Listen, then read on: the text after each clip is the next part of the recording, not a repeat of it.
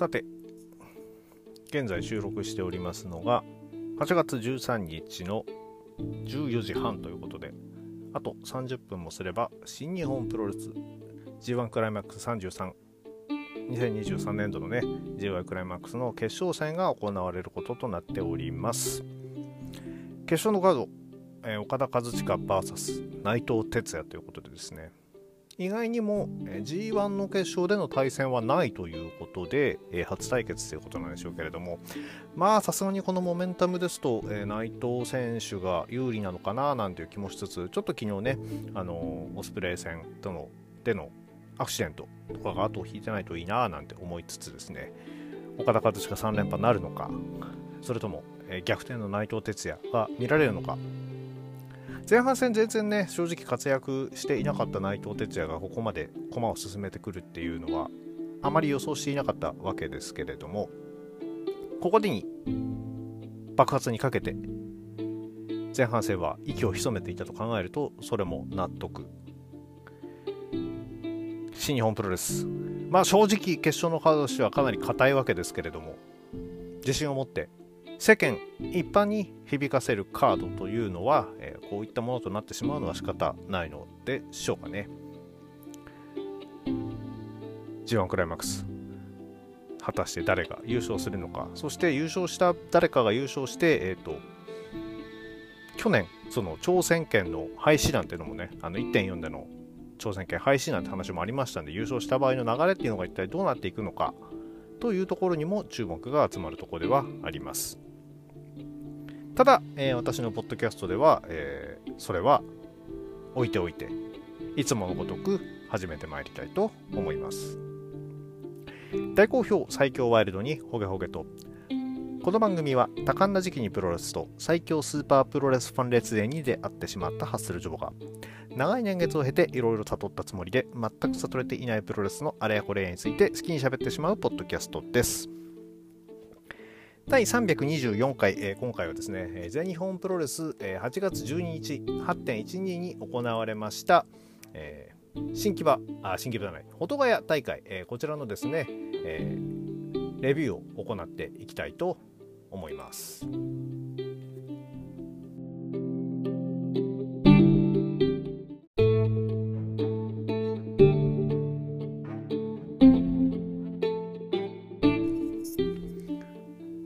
てさて、変なところで止まってしまってすみません。えっと、今ですね、全日本プロレスの、えー、公式ページ見てですね、えー、試合結果のページ開こうと思ったらですね、えー、お盆期間中なのかですね、更新されてないってことですね、慌てて、あの、試合結果いろいろ探したんですけれども、ないので、記憶を頼りに、えーあのスケジュールの方のですねカード見ながら、話すことになっております。多分ねあの見たばっかりなんでえ、ー、と忘れてることはないと思うしメモってるんでね、え、その辺は。ただ、えー、タイム時間とかちょっとないのタイム時間タイム時間試合時間とかないのはご了承いただけたらなと思います。えー、第1試合タックマッチ15分一本勝負吉達安西優真 VS 大森高尾井上亮、えー、こちらはですね、えー、安西優真選手が井上亮選手をジャーマンスープレックスホールドで、えー、仕留めております、えー、先発、えー、若い2人で、えー、勝って出てですね、えー、階級は違えども井上選手がですね安西選手に対するそのまあジェラシーっていうのは非常に、えー、大きいものがあると思います。もちろんその、えー、一番近い、えー、若手としての切磋琢磨もあるとは思うんですが、えー、この安西優真に対して思うところがなければそれはプロレスラーではありませんので、えしっかりですね、えー思いの丈をぶつけていって、まあ、自自らもね、えー、世界ジュニア挑戦とかっていう実績は、えー、着々とは積んでおりますけれども、えー、少しでも、えー、安西優真と、えー、全日本プロレスに、えー、安西優真あり、全日本プロレスに井上亮ありっていうのをですね、えー、見せつけられるようなところまで、えー、登ってほしいなと思っております。えー、本当にね、負けたくなさっていうのはただ出してきているので、これを、えー、本当に、えー、続けてほしいなと思います。大森高尾井上両組っていうのはね、あのプレビューでも言いましたように、えー、アジアタック挑戦たのもね、あの去年あったわけですけれども、この試合でもね、あのダイビングエルボーの連携っていうのをね、あの見せたりして、あのその時の、あの、勢い、あの、その時の勢いというか、その時の連携しっかり活かしていたっていうのは良いことで、やっぱりね、こういうのを見ていくと、まあ、その後ね、あの、じゃあ井上選手がダイビングループを使い続けてるかっていうと、なんかあんまりそういうわけでもないのはちょっと残念ではあるんですけれども、何かのタイミングで、過去のものを切り出してくるっていうのは、あの、やはり、えー見ている長く見ている人からすると、えー、面白いと思うのでこういったのをですね、えー、に思いを馳せながら見るのもプロレスの良いところではないでしょうか。第2試合、えー、シングルマッチ15分一本勝負、ブラックメンソーレ VS 新井健一郎。こちらはですね、えっ、ー、と、新井健一郎選手が、えー、ロープを掴んでの、えー、回転エビ固め、えー、こちらですね、ブラックメンソーレ選手を、えー、にしてやったりっていうところですね。いやしかし、荒研いいですね、えー、入場の雰囲気でも、えー、会場の雰囲気をつかむ、えー、あの表情だけで、えー、お客さんを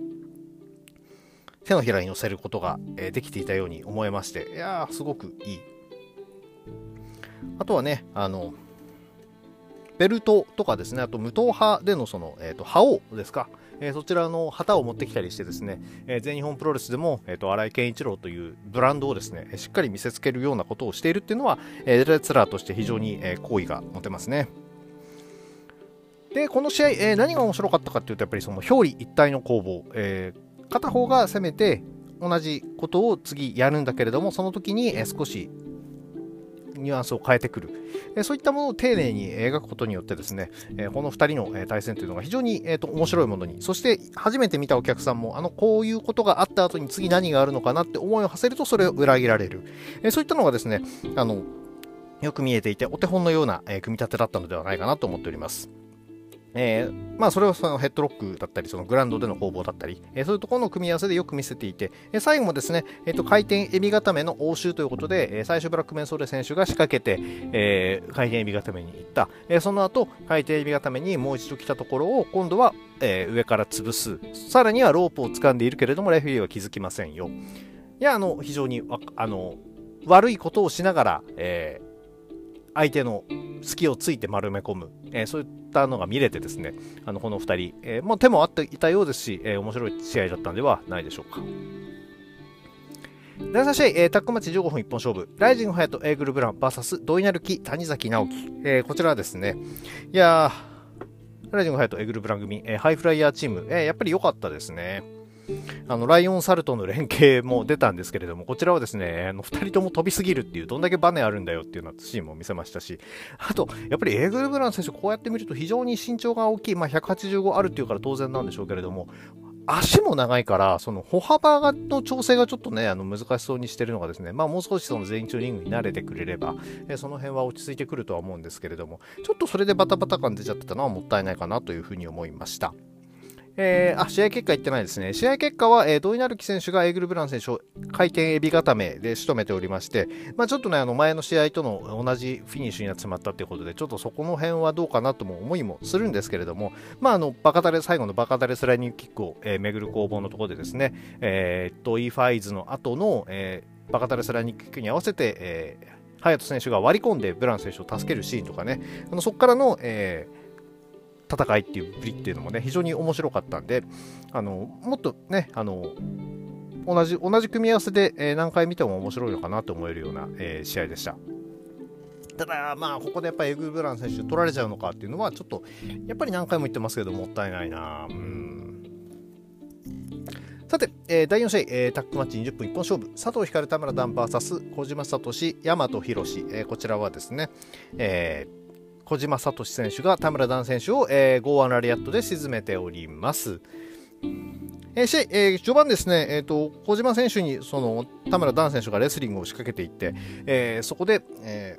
ー、決して引きを取らず、その後はショルダータックル合戦、えー、パワーハイター同士のショルダータックル合戦っていうのは、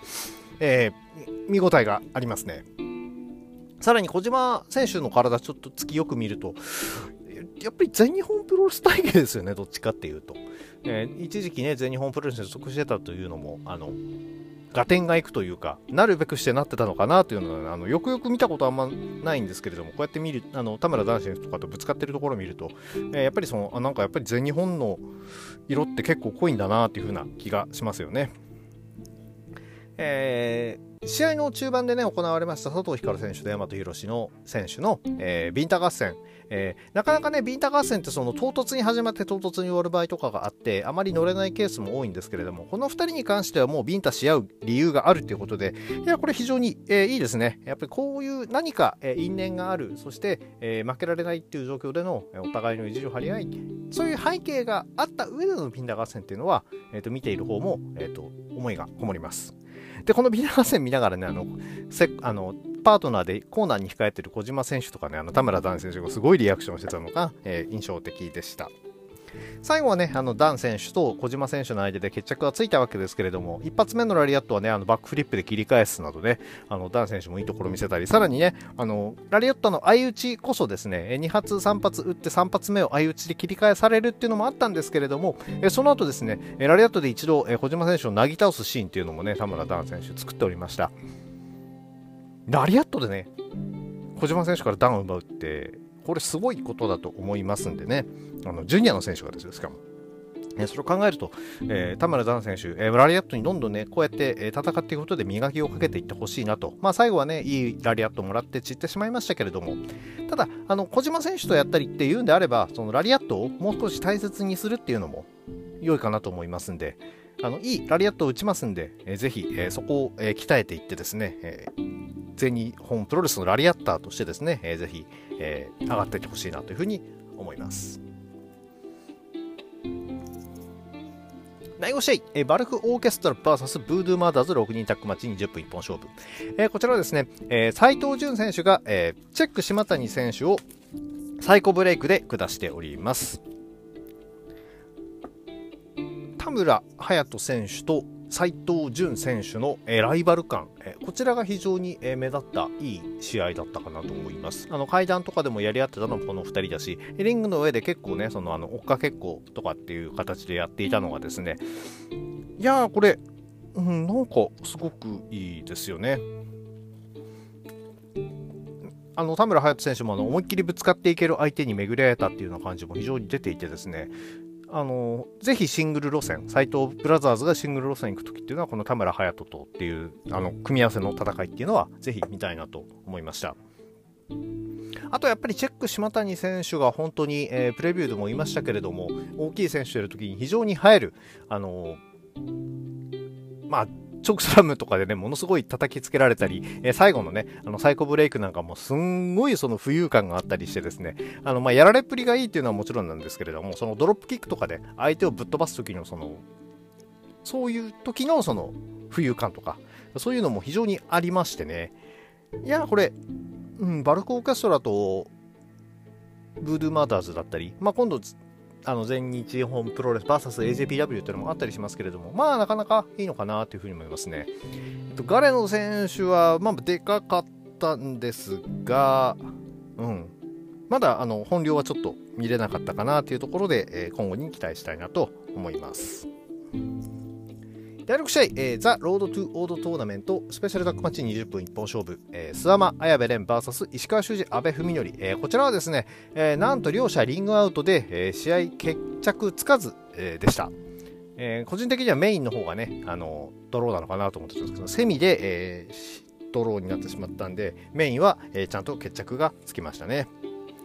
えー、試合はまずは、えーと、巨人対決、綾部蓮 VS 石川修司っていうのをやったんですけれども、えー、こちら、えー、いいね。いや、本当ね、あの見てる側のその縮尺、リングの縮尺がちょっと狂うようなこの2人の、えー、向かい合いっぷりっていうのがですね、良かった。で、まあ、その序盤以外にもですね、あの石川修司選手と綾部蓮選手がこう張り合うシーンっていうのがあったんですけれども、えー、この2人、やっぱりその大きい者同士のぶつかり合いっていうのが非常に、えー、よく見えるかなと思うので、綾部選手、もちろんね、隣に立って石川選手から学ぶことも多いんでしょうけども、え対面に立ってですね、え学ぶことっていうのもいろいろ大きいんじゃないかなっていうふうな気がします。えー、一方ですね、えーと、安倍選手と、えー、諏訪間選手の絡みっていうのはですね、えー、最初の方はですね、諏訪間選手結構安倍選手のこと警戒してたのかな。あの組みに行ったりとか、その引き倒してっていうのをやろうとして、まあやはり、あの、その戦い方っていうのは実際、えー、当たってたわけで、あの、立ち上がってからっていうのは結構安倍選手がね、諏訪間選手を翻弄する動きっていうのを仕掛けておりましたんで、えー、諏訪間選手もしっかり安倍選手のことを調べてまして、あの、そういった流れに持っていかせないように、えー、序盤はその、潰しにいたのかなっていう風なのがね、えー、見えました。試合の途中で面白かったシーンといえばね、あの安倍選手の、えー、回転浄土集、えー、ぐるぐるしながらのスピンに合わせてですね、えー、市川修司選手もですね、あの回転してのラリアットっていうので、あの周りのスピードがめちゃくちゃ遅いんですけども、その分なんか遠心力加わって強そうっていうね、えープレビューでも言いましたけれどもあんまり多分組んだことない2人だと思うんですけれども非常に息がぴったりなのはあのいろいろと面白い部分かなと思います。えー、試合、えー、最後、場外戦になったところでですね、えーと、安倍選手が諏訪間選手をこうリングに戻ろうとする諏訪間選手を引き止めての両者リングアウトという形だったんですけれども、えー、場外乱闘への持ち込まれ方もね非常に面白くて、安倍選手がね、あの ILB バックで戻ってあのイラブパンチをこう諏訪間選手にぶち込んで、そこからですね諏訪間選手がぶち切れて場外乱闘っていう流れでですね、えー、自分から、えー、場外に、えー、仕掛けて最後、えー閉じ込められてしまうっていうあたりを考えるとですねいやこれは、えー、阿部選手1本上手だったのかなと1枚上手だったのかなっていうところが見えてでまあ試合後もね、えー、そのせいもあったんでしょうけれども諏訪魔選手大暴れいやこうなってくると王道トーナメント1回戦非常に楽しみになってまいりますね。第7試合、メインイベント、 The Road to 王道トーナメントスペシャル6人タッグマッチ30分一本勝負。三原健と青柳優馬、野村拓也 VS 大森北斗、本田隆起、青柳敦樹の試合はですね、えー、宮原健人選手が大森北斗選手を、えー、確かでも20分を超えてたのかな、えー、シャットダウンスーペレックスホールドで、えー、仕留めております。えー、もちろんこの試合もですね、そのあの、オードトーナメント1回戦で当たる人同士の対戦というところに、えー注目されたんですけれどもね、あの特にあの敦樹選手がですね宮原健人選手をかなり、えー、挑発していってですね。あの序盤ではですねそのあの敦樹コールを自分の方におびき寄せたりあとは、えー、テイクドロップキックからの、えー、側頭部へのドロップキックなんてねあの宮原ムーブ、えー、こちらをしっかりあの出していったりとかしてですねあの体格差を、えー、消すための、え、挑発え、そういったものをしっかりとこの、え、前哨戦の内から、え、放っていけるっていうのは、やはり青柳兄弟。お兄ちゃんもね、あの人のことおちょくるの得意でしたけども、弟もやっぱり同じ血が流れてるんだなっていう風な、え、気がしました。この試合ね、あの、プレビューで言った話ばっかりで申し訳ないですけども、あのノータップス、アウト、田村男児、イン、本田竜輝っていうことになってるんですけれども、え、その状態でですね、あのおこれいいなと思ったのがですね、敦樹選手がですね、えっ、ー、と、あれ、ケントかな？を、え場外に叩き落ちたときに、さっとですね、えー、大森北斗選手がですね、そのケント選手が、えー、で、プランチャーに行こうとしたところを、えー、しっかりこう、抑えに行く。えこのプランチャーそのものはですね、あの青柳優馬選手、野村拓也選手のカットに入られてですね、成立しなかったわけですけれども、え飛ぼうとしたのを察して、パッとフォローに入った北斗選手、えー、ノータップスの絆っていうのはね、えー、まだ生きてるんだなっていうような気がして、これは非常に良かったなと思っております。えー、敦樹選手、えー、先ほども言いましたが、そのいろんな技を、えー、繰り出すっていうところでですね、えー、ケント選手を挑発して、調子に乗ってですね、えエプロンパイルドライバー狙ったはいいんですけれども、そこは逆にやられてしまってですね、いや、これは本当に、えー、ケント選手の大人げないムーブ、大ダメージでしたね。えーさらに、えっ、ー、と、大人げないムーブ、えー、ナウリーダーはですね、大人げないムーブ、えー、フィニッシュに入るときもですね、お兄ちゃんが弟をもう必死な形相で、えー、抑え込むなんていうのをやっておりましてですね、まあもちろんそのチームに対して、えー、チームの勝利に貢献したっていうのはもちろんいいんですけれども、いやいや、ヘビー級でしかもあんたお兄ちゃんなのにそんな必死な形相で弟止めなくてもっていうところがね、見れてよかったかなと思っております。えっ、と、えー、話してない選手誰だ？本田隆起選手、あんまり話してなかったけれども、えー、いや、良かったです。いやスピアとか非常に良かったですよ。あと、野村拓也選手ももちろん、その、いつものキレ。えー、野村選手とね、あの、北斗選手、えー本当に王道トーナメント1回戦、こちら、えー、ぶつかり合うということで、えー、試合後のマイク合戦でもですね、えー、まあ完全に野村拓也選手の方が1枚上手な感じはありましたけれども、こここれがですね、そのあのエースを張ってきる男っていうのは、ここまで、えマイクができなきゃならないっていうところかと思いますので、そういったのを見せつける意味でも、あの見せつけてくれたのかなというふうに思っております。えー、試合後、えー、で全員はけた後に宮原健人だけが残ってですね、えー、最後はあのその王道トーナメント誰が優勝するとこ見たいか誰が優勝するかっていうので、ね、好きに言えばいいじゃないのって言ってですね、えーと、北斗コールとかですね、えー、ユーマコールが起きるとですねブチ切れてですね好き勝手言ってんじゃないよっつってやるっていうこの宮原健人、えー、いやなんで何が面白いのかいやでもいいんだよな宮原健人こういうところに。でお客さん引きずり込まれたんだよな。それこそその全然満場一致じゃない時に満場一致っていうのを押し切ったの宮原健人やっぱりねそういうこの無理やり感。それでも自分に注目を集めていく宮原健人感。やっぱり好きなんだよなうん。そんなわけで王道トーナメントある意味ねやっぱり優勝候補でもあるかと思います、えー、本人も言ってますけれども、えー、2連覇がかかってるの2連覇できるのは俺だけっていうようなことを言ってますんでね。あのそういったのにまあこの日はねあの北斗選手を沈めて弾みをつけたということで、